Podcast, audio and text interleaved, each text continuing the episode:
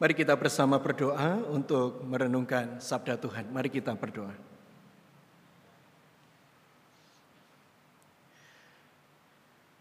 Biarlah kami menggunakan setiap kesempatan kehidupan kami hanya untuk Tuhan. Untuk menyatakan apa yang menjadi kehendak Tuhan di dalam kehidupan kami. Bila mana hingga detik ini ya Bapa, sering kali kami gagal untuk melakukan apa yang semestinya. Biarlah pada pagi hari ini kami juga kembali boleh disegarkan oleh firman-Mu.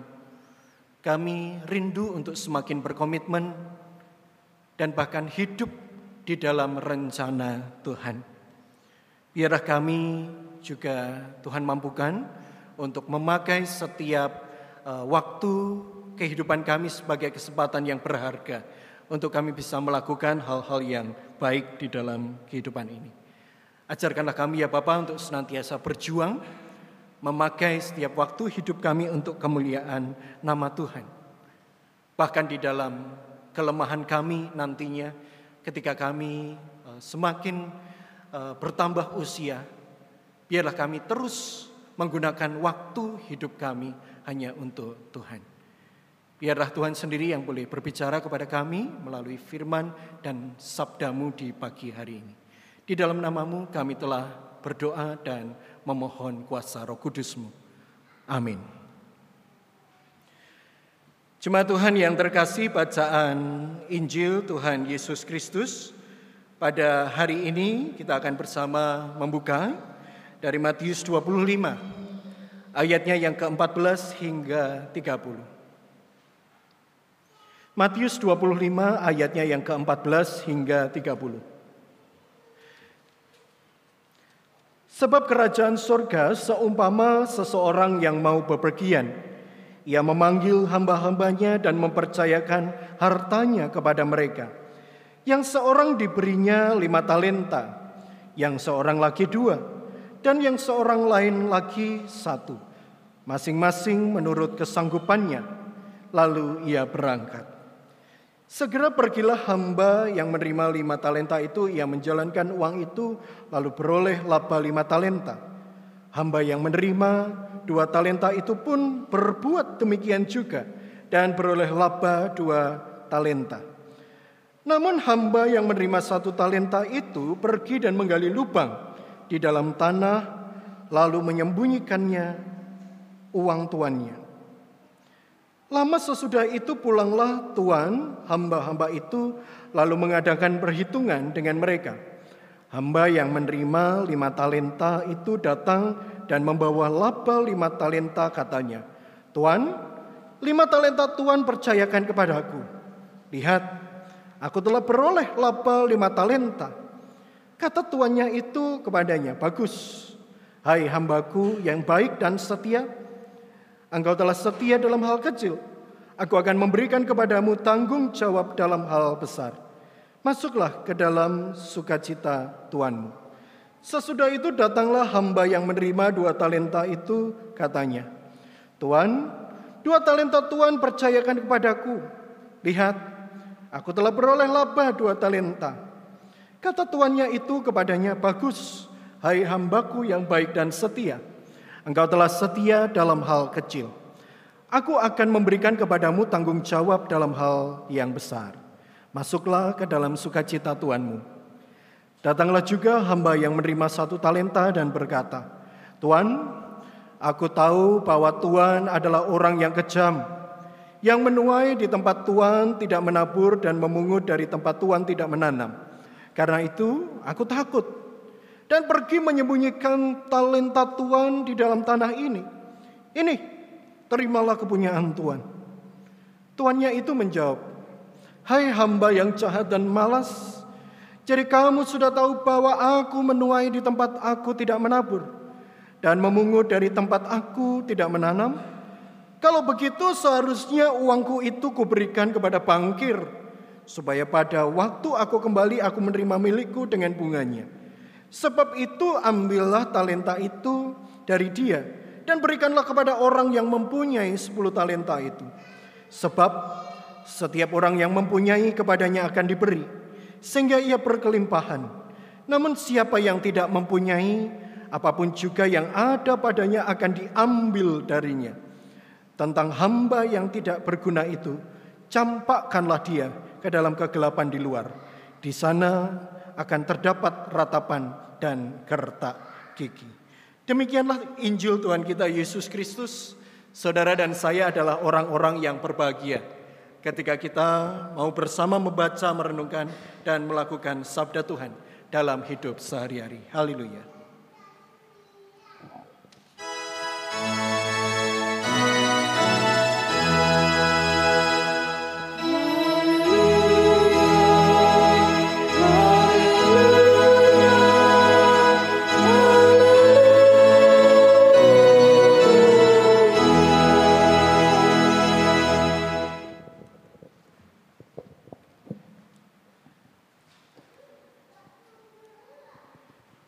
Saudara-saudara yang terkasih dalam nama Tuhan, beberapa waktu lalu ada satu kejadian yang sangat viral di media sosial, saudara.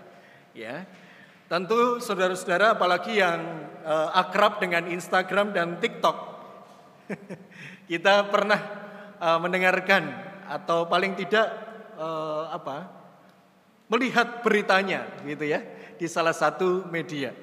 Nah, saudara-saudara diceritakan ada seorang konten kreator ya. Dia ya kalau zaman sekarang namanya adalah food vlogger gitu ya. Orang yang kira-kira kerjaannya itu mereview makanan setiap hari gitu ya. Dia datang ke tempat tertentu, warung tertentu, resto tertentu untuk mereview uh, segala sesuatu yang ada di sana. Dan secara khusus saudara-saudara food vlogger ini yang namanya adalah AA Juju ini dia memang terkenal sebagai uh, food vlogger atau reviewer yang jujur. Ya. Dia akan mendatangi restoran atau tempat makan itu secara langsung. Dia akan memberikan ulasan uh, apa pun yang dia rasakan pada saat itu dia ceritakan. Mulai bagaimana dari suasana restoran, lalu uh, apa pun itu kalau dia menemukan hal yang kurang baik, menurutnya kurang pantas, maka dia akan sampaikan ya. Kalau ada yang baik atau ada yang kotor misalnya tempatnya, dia juga sampaikan. Ya. Dia juga menceritakan saudara-saudara bagaimana cita rasa makanan bersama dengan harganya. Dia menyebutkan apakah makanan ini cukup layak, worth it, begitu ya. Atau sesuai atau tidak dengan harganya, gitu ya. Nah saudara-saudara memang pada waktu itu kebetulan dia mengulas salah satu uh, warung, ya warung Nyak Kopsa konon ceritanya ya. Dan di dalam salah satu uh, ceritanya dia merasakan kekecewaan yang luar biasa begitu ya. Dia menilai kalau kebersihan atau pelayanan di warung ini uh, tidak terlalu baik baginya ya. dan dia juga uh, mengatakan kalau warung makan ini kotor ya. Tercium aroma yang tidak sedap dari sungai sebelah warung tersebut saudara gitu ya. Sehingga uh, dia pun juga mengatakan hal itu dan dia juga mengatakan dengan jujur, makanannya biasa atau bahkan mungkin kemahalan untuk harga segini, begitu ya. Dia sampaikan begitu. Nah, uh, singkat cerita saudara-saudara sang pemilik warung ternyata tidak menanggapinya dengan bijak, ya. Justru malah dia bersikap reaktif, ya. Harusnya kalau saudara dikritik atau saudara diberikan saran kan harusnya bersyukur ya, gitu ya. Dan Ternyata ini tidak terjadi walaupun singkat cerita pada akhirnya saudara-saudara uh, sang pemilik warung ini menerimanya dengan hati yang terbuka, lapang dada. Lalu kemudian dia uh, berusaha memperbaiki pelayanan yang ada di warungnya tersebut. Dia membuat warungnya itu menjadi bersih, bahkan ada tim kebersihannya, begitu ya, konon katanya. Dan bahkan pengunjungnya juga tambah banyak ya karena bersih itu tadi ya. Rasanya juga diperbaiki. Pakai exhaust fan di dapurnya luar biasa saudara gitu ya. Hanya karena viral saudara ya. Lalu seketika itu warung itu berubah pelayanannya uh, menjadi lebih sigap dan lebih uh, baik konon katanya ya. Tapi saya belum pernah ke sana saudara karena itu bukan di Jawa Timur, sangat jauh sekali. Nanti silakan mampir saudara begitu ya. Tapi apa yang ingin saya katakan saudara, Ternyata kita perlu menyadari bahwa waktu kehidupan itu sangatlah berharga. Sebab kita tidak pernah tahu kapan orang itu bisa menilai kita dan bahkan uh, apa memberikan pendapatnya tentang kehidupan kita, saudara. Bahkan kita pun juga tidak pernah tahu kapan kita dipanggil oleh Tuhan. Ya. Waktu dan kepercayaan adalah satu hal yang berharga sebab jika dua hal ini bertemu di momentum yang tepat, maka kehidupan kita pun juga akan dapat bertumbuh dan berkembang. Akan lain ceritanya Bapak Ibu Saudara ketika pemilik warung ini Nyak Kopsah ini ya pemilik warung Nyak Kopsah ini seandainya saja dia tiap hari menjaga kualitas warungnya itu dengan baik. Makanannya itu juga enak ya. Dan suasananya pun juga enak. Maka ketika ada kesempatan sang penilai makanan itu justru ketika datang itu justru menjadi satu momentum yang baik dan sehat. Agak sayang saudara-saudara kalau dia viral karena sesuatu yang tidak baik, gitu ya. Nah, coba kita bayangkan di dalam kehidupan kita pun juga demikian, saudara. Ya. Uh, seandainya saja dia melakukan yang terbaik di dalam pelayanannya, tidak perlu sampai hidupnya dipenuhi dengan berbagai drama dan uh, konflik saling membela satu sama lain. Ya, kemarin begitu, saudara. Hanya karena dia tidak bijaksana memakai kesempatan dan kepercayaannya sebagai seorang penjual makanan, saudara. Dari kisah ini betapa kualitas itu penting sebenarnya. Bahkan hanya ketika kita menjual sesuatu makanan yang terkesan murah, saudara. Ya. Hal ini menjadi satu hal yang penting bagi uh, orang lain ternyata, begitu ya. Nah saudara-saudara yang terkasih dalam nama Tuhan, kalau kita perhatikan di dalam bacaan kita hari ini, teks kita hari ini, ini adalah salah satu bagian dari rangkaian khotbah Yesus tentang akhir zaman. Ya, jadi jelas ya, konteksnya adalah tentang akhir zaman, tentang uh, kedatangan Yesus yang kedua kalinya, ya, yang tidak pernah diketahui oleh manusia. Ya, kalau Tuhan Yesus pernah mengatakan uh, apa anak pun tidak, malaikat pun tidak ada yang tahu dan seterusnya itu. Ya, hanya Bapa yang tahu. Ya, itu ya. Uh, kira-kira demikian. Nah, di tengah khotbah itu saudara-saudara ada tiga perumpamaan yang sangat kita kenal. Yang pertama, perumpamaan tentang hamba-hamba yang setia dan jahat. Ini jauh sebelum bacaan kita, ya. Eh, kira-kira ceritanya karena tuannya itu tidak kunjung datang, maka sang hamba ini berubah menjadi jahat dan berkata, "Oh, tuanku ini tidak segera datang." Lalu kemudian dia mulai memukul hamba-hambanya yang lain. Ya, dia uh, kumpul bersama para pemabuk dan seterusnya. Nah, dalam perumpamaan itu, saudara-saudara, sebenarnya Yesus ingin mengatakan bahwa kedatanganku itu tidak akan pernah bisa diduga.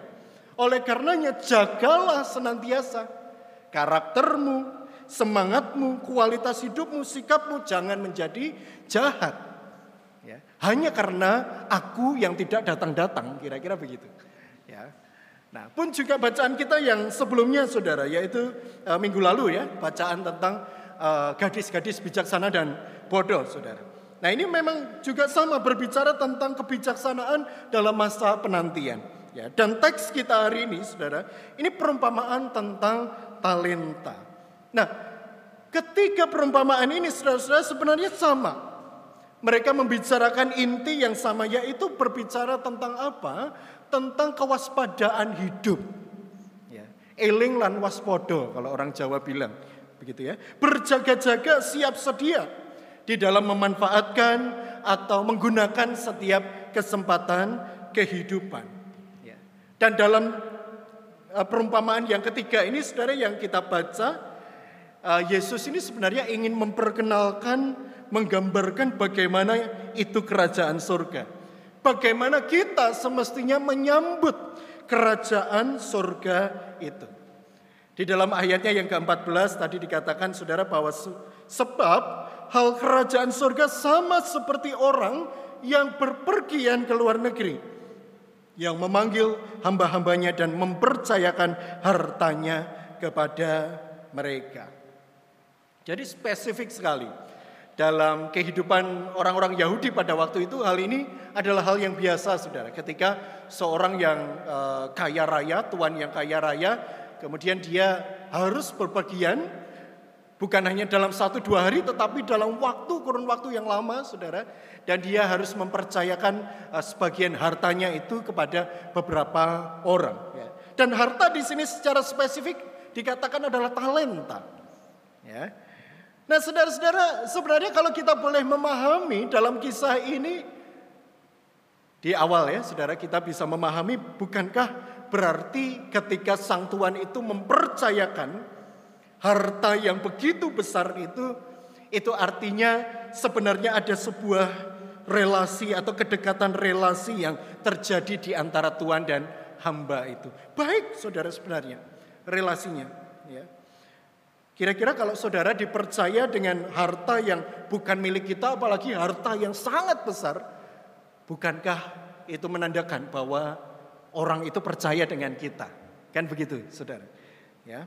Nah, Bahkan dikatakan di dalam bacaan kita, ya, walaupun kita tahu bahwa talenta itu harta yang sangat besar sebenarnya nanti kita akan uh, lihat, tetapi di sana dikatakan Tuhan Yesus pun masih uh, mengatakan, Sang Tuhan pun itu masih mengatakan, ya, barang siapa engkau yang setia dalam perkara kecil, aku akan memberikan kepadamu, ya, tanggung jawab yang lebih besar. Bayangkan, saudara gitu ya.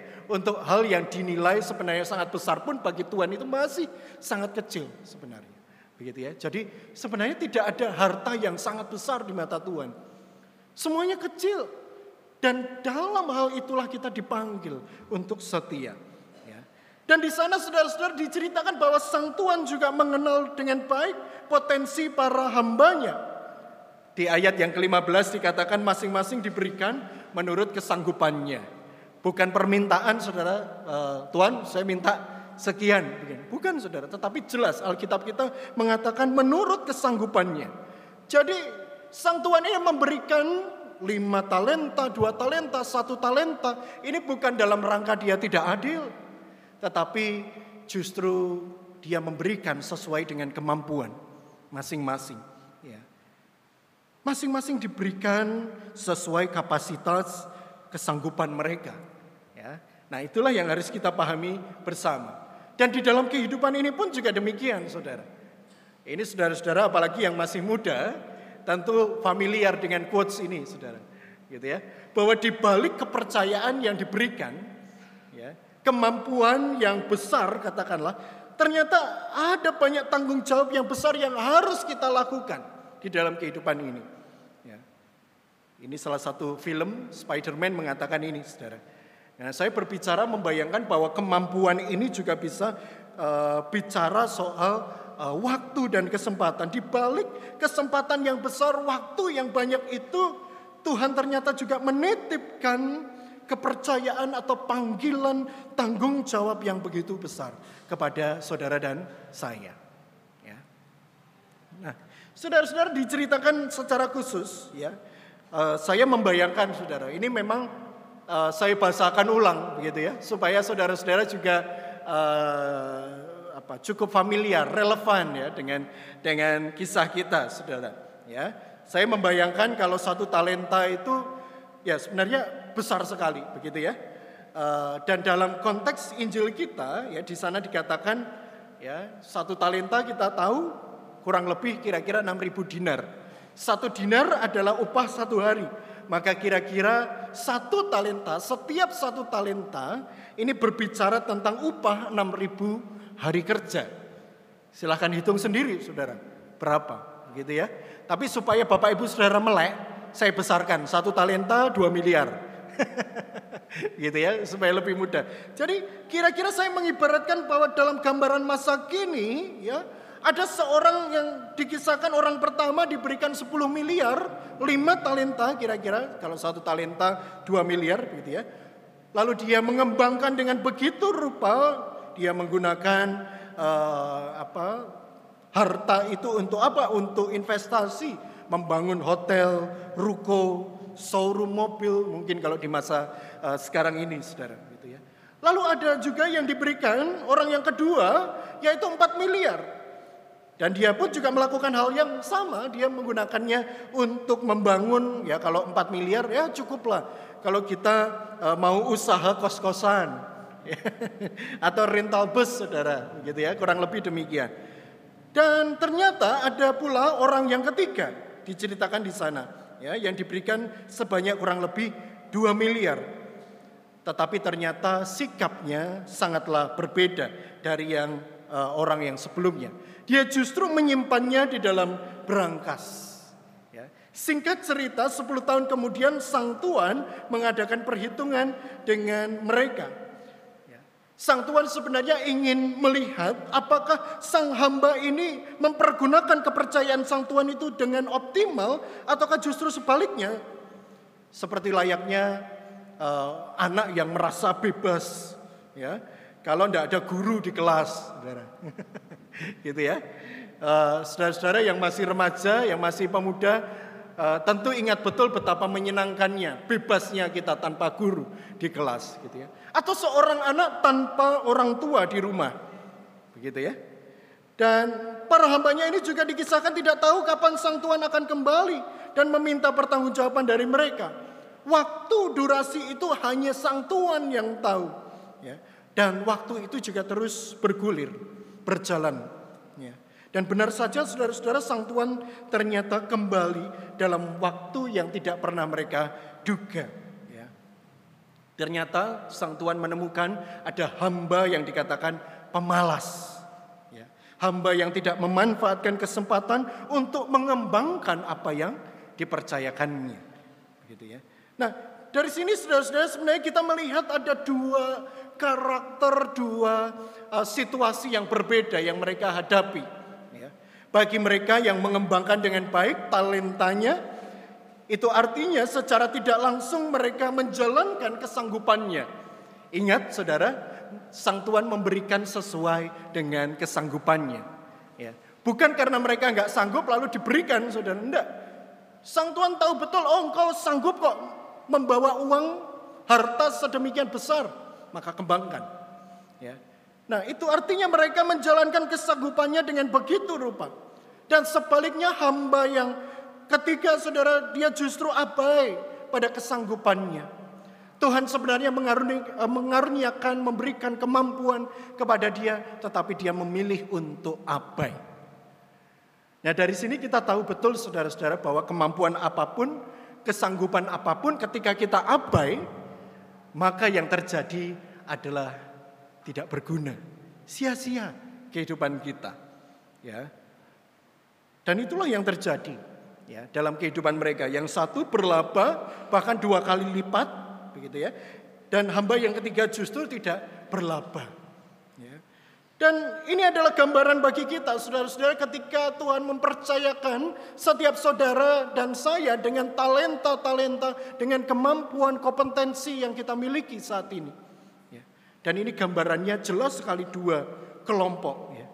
Gambaran yang pertama adalah hamba yang menerima lima atau dua talenta ini bukankah gambaran orang-orang yang bermental positif. Ya. Yang selalu berusaha mengembangkan apa yang Tuhan berikan. Yang Tuhan percayakan kepada dia. Ya. Dan orang yang bermental positif itu biasanya selalu ada jalan saudara. Selalu ada kemauan. Orang kalau ada kemauan biasanya ada jalan saudara. Bukankah itu yang kita hayati? di dalam kehidupan ini. Sebaliknya orang e, hamba yang ketiga, saudara, di sana juga diceritakan mengapa dia e, tidak mengembangkan. Ternyata dia hidup dalam rasa takut. Ya toh? Kalau saudara melihat di sana apa yang dia katakan, oh aku takut. Engkau ini kan hamba, e, engkau ini kan Tuhan yang jahat, yang mengambil bla bla bla bla itu ya. ya silakan saudara lihat di sana. Ya. Dan hal ini membuktikan perasaan takut ini membuktikan dan uh, membuat dia sebagai hamba dia tidak menggunakan kesempatannya itu dengan baik. Dia justru menyimpan talenta itu dalam tanah. Orang yang hidup dalam kecemasan, ketakutan, maka selalu ada alasan untuk tidak berkembang, saudara. Ya toh? Orang yang takut itu biasanya juga tidak ada kemauan yang kuat. Sehingga apa yang terjadi hidup mereka justru tidak berguna dan sia-sia. Dan hal inilah saudara-saudara yang uh, justru lebih penting, hal yang terakhir ini. Ya, ternyata Tuhan itu tidak pernah melupakan kesetiaan seseorang, kerajinan seseorang. Ya. Di sana digambarkan Tuhan e, mengatakan kepada hamba yang pertama dan kedua dengan sebutan hamba yang baik dan setia. Engkau adalah hamba yang baik dan setia. Masuklah dalam kegembiraan Tuhan. Artinya mereka menerima kehidupan kekal bersama dengan Sang Tuhan. Ya. Sebaliknya saudara-saudara, sang hamba yang ketiga ini justru dikatakan sebagai engkau adalah hamba yang jahat dan malas. Dan oleh karenanya aku akan mencampakkanmu dalam kegelapan yang paling gelap. Itu artinya uh, dia justru memperoleh kematian dan maut. Karena ketidaksetiaannya, saudara. Ya. Nah hal inilah saudara-saudara yang saya kira penting untuk kita fahami dengan betul. Ya. Bagaimana Tuhan itu mempercayakan banyak hal di dalam kehidupan kita.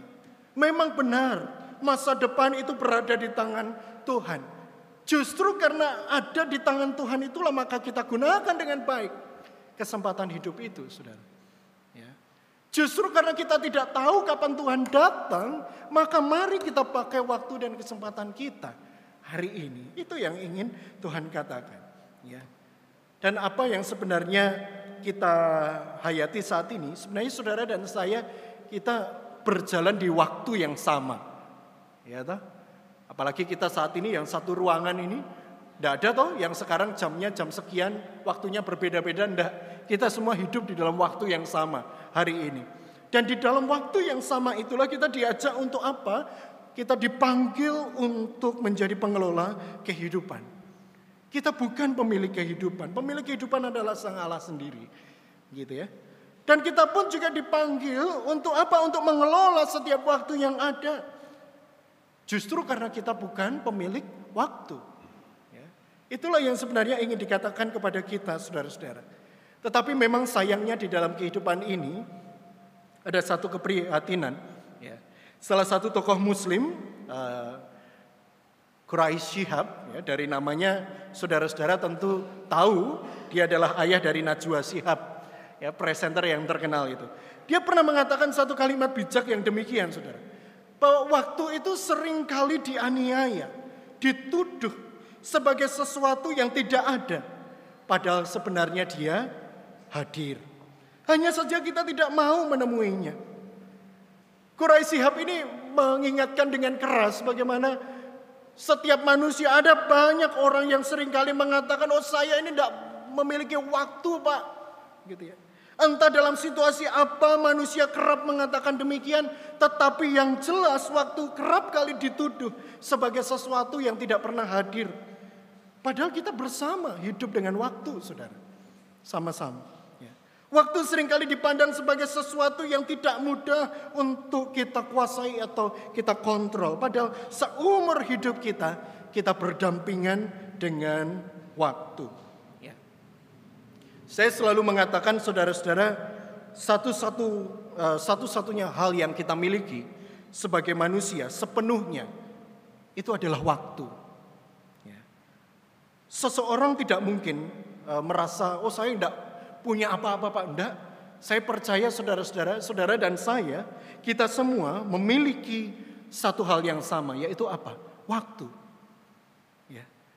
Tidak ada seseorang yang mengatakan uh, oh saya tidak memiliki apa-apa, gitu ya.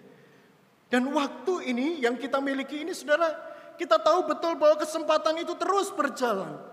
Ya.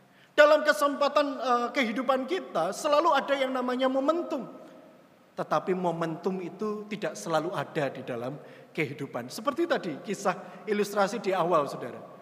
Bayangkan kalau itu momentumnya tepat, dia menjaga dengan baik performa sebagai penjual makanan betapa menyenangkannya dia. Ya toh? Nah ini sama halnya ketika kita sedang menanti kedatangan Tuhan saudara-saudara. Ya. Apakah selama ini kita menginvestasikan, mengatur, melewati waktu kita dengan baik? Ya. Ataukah justru sebaliknya Hidup kita ini seakan-akan dikuasai oleh waktu yang terus berjalan sampai-sampai kita dibuat tidak berdaya menjalani kehidupan kita. Ya. Padahal kita bisa mengaturnya, mengendalikannya, ya, memegangnya, ya, dalam tanda kutip, saudara. Ya. Jadi sumber daya terbaik kita, ingat-ingatlah bahwa sumber daya terbaik kita sebagai manusia adalah waktu. Betapapun kita mungkin kita mungkin punya perbedaan, oh saya punya uang sekian, orang lain punya uang sekian, rumahnya orang lain begini, saya begini. Tapi kita semua saudara punya sumber daya yang sama yaitu waktu. Dan waktu inilah yang juga Tuhan ingatkan. Ya, waktu ini bisa berhubungan dengan banyak hal. Dengan tenaga kita, pikiran kita, kompetensi kita sebagai manusia. Mari kita gunakan dengan baik. Nah ini salah satu hal yang mengingatkan kita saudara. Ya. Mungkin kita kalau ditanya dosa itu apa, maka kita akan berbicara hal-hal yang buruk. Mencuri, membunuh begitu ya. Tetapi ini ada hal yang menarik saudara-saudara bahwa seorang uh, tokoh bapak gereja Thomas Aquinas pernah menyebutkan ya, salah satu dosa maut itu adalah dosa kemalasan. Saudara uh, tahu betul bahwa kemalasan itu dalam bahasa Inggrisnya apa? Bahasa Inggris kemalasan itu apa, saudara? Hah? Lazy, ya oke. Okay. Tapi ada yang sebenarnya lebih uh, menggambarkan. Nanti silakan cari ya. Tapi kemalasan itu juga bisa diartikan sebagai sloth. Sloth itu kalau kita tahu betul, sloth itu kan hewan, saudara, hewan kungkang itu loh. Hewan kungkang yang uh, sebagian besar hidupnya 20 jam itu santuy sekali, santai sekali. Gitu ya, rebahan, nggak ngapa-ngapain begitu ya. Saudara-saudara. Ya, ini tipe orang yang kira-kira eh, kalau bisa besok ya kenapa harus sekarang? Gitu ya. Ini adalah tipe-tipe orang yang punya nilai atau prinsip hidup free riders. Free riders itu apa? Orang-orang yang pengennya untung tapi nggak mau bersumbang sih. Itu free riders. Ya, seperti orang kalau nunut gitu loh, kalau nunut uh, boncengan itu kan begitu ya. Tidak ada sumbangsi apa-apa, tiba-tiba nyampe, untung aja dia. Begitu ya. Nah, apakah kita orang yang demikian saudara? Orang-orang yang malas, yang pengennya untung tapi kita tidak mau bersumbangsi. Begitu ya. Dan ini juga menjadi gambaran bagi setiap orang yang apa? Punya prinsip hidup atau spiritualitas hidup yang namanya adalah bomat. Bodoh amat. Bodoh amat dengan kualitas hidup saya, bodoh amat dengan perkataan saya, bodoh amat dengan perbuatan saya. Sudahlah, biarlah itu berlalu, Pak, gitu ya. Dia tidak memikirkan dan bahkan tidak memiliki semangat hidup, tidak ada inisiatif untuk memperbaiki kehidupan. Padahal firman Tuhan eh, selalu mengatakan kepada kita, jadilah orang-orang yang siang. Maksudnya apa? Yang senantiasa berjaga waspada menanti kedatangan Tuhan ya berbaju sirakan iman, berbaju sirakan kasih, berketopongkan pengharapan, keselamatan, dan seterusnya, saudara. Kita semua, mari kita pakai pakaian-pakaian rohani ini. Ya, ini kan pakaian rohani, iman, kasih, ya, pengharapan, keselamatan ini adalah pakaian rohani kita, saudara. Ya, oleh karenanya di uh, akhir perenungan kita, saya uh, ingin mengajak kita, saudara-saudara, mari kita bijaksana memakai melewati waktu hidup kita. Ya, saya menggunakan akronim TELO. ya, TELO. T yang pertama apa? Ingatlah bahwa Tuhan mempercayakan kehidupan kepada kita. Oleh karena jaga senantiasa, saudara, ya dengan baik. E, saudara, E itu apa? Enyahkanlah, singkirkan apa? Sikap negatif, takut, egois. Karena sikap-sikap itulah yang membuat kita tidak bertumbuh atau berkembang di dalam kehidupan ini. Ya. L, saudara, lakukan dengan baik dan bertanggung jawab setiap kepercayaan yang Tuhan berikan saat ini kepada saudara. Ya. Dan yang terakhir adalah itu artinya pada akhirnya kitalah yang bertanggung jawab dalam kehidupan kita masing-masing. Kita dipanggil untuk mengatur, ya, menata, organize, ya, semua berkat uh, dengan uh, bijaksana. Ya. Kiranya saat ini kita pun juga semakin mengingat dan bahkan kita bertanya kepercayaan apa yang hari ini Tuhan percayakan dalam hidup saudara dan saya. Maka mari kita jaga dengan baik, pakai dengan baik, kembangkan bagi kemuliaan nama Tuhan dan orang lain. Tuhan memberkati. Amin.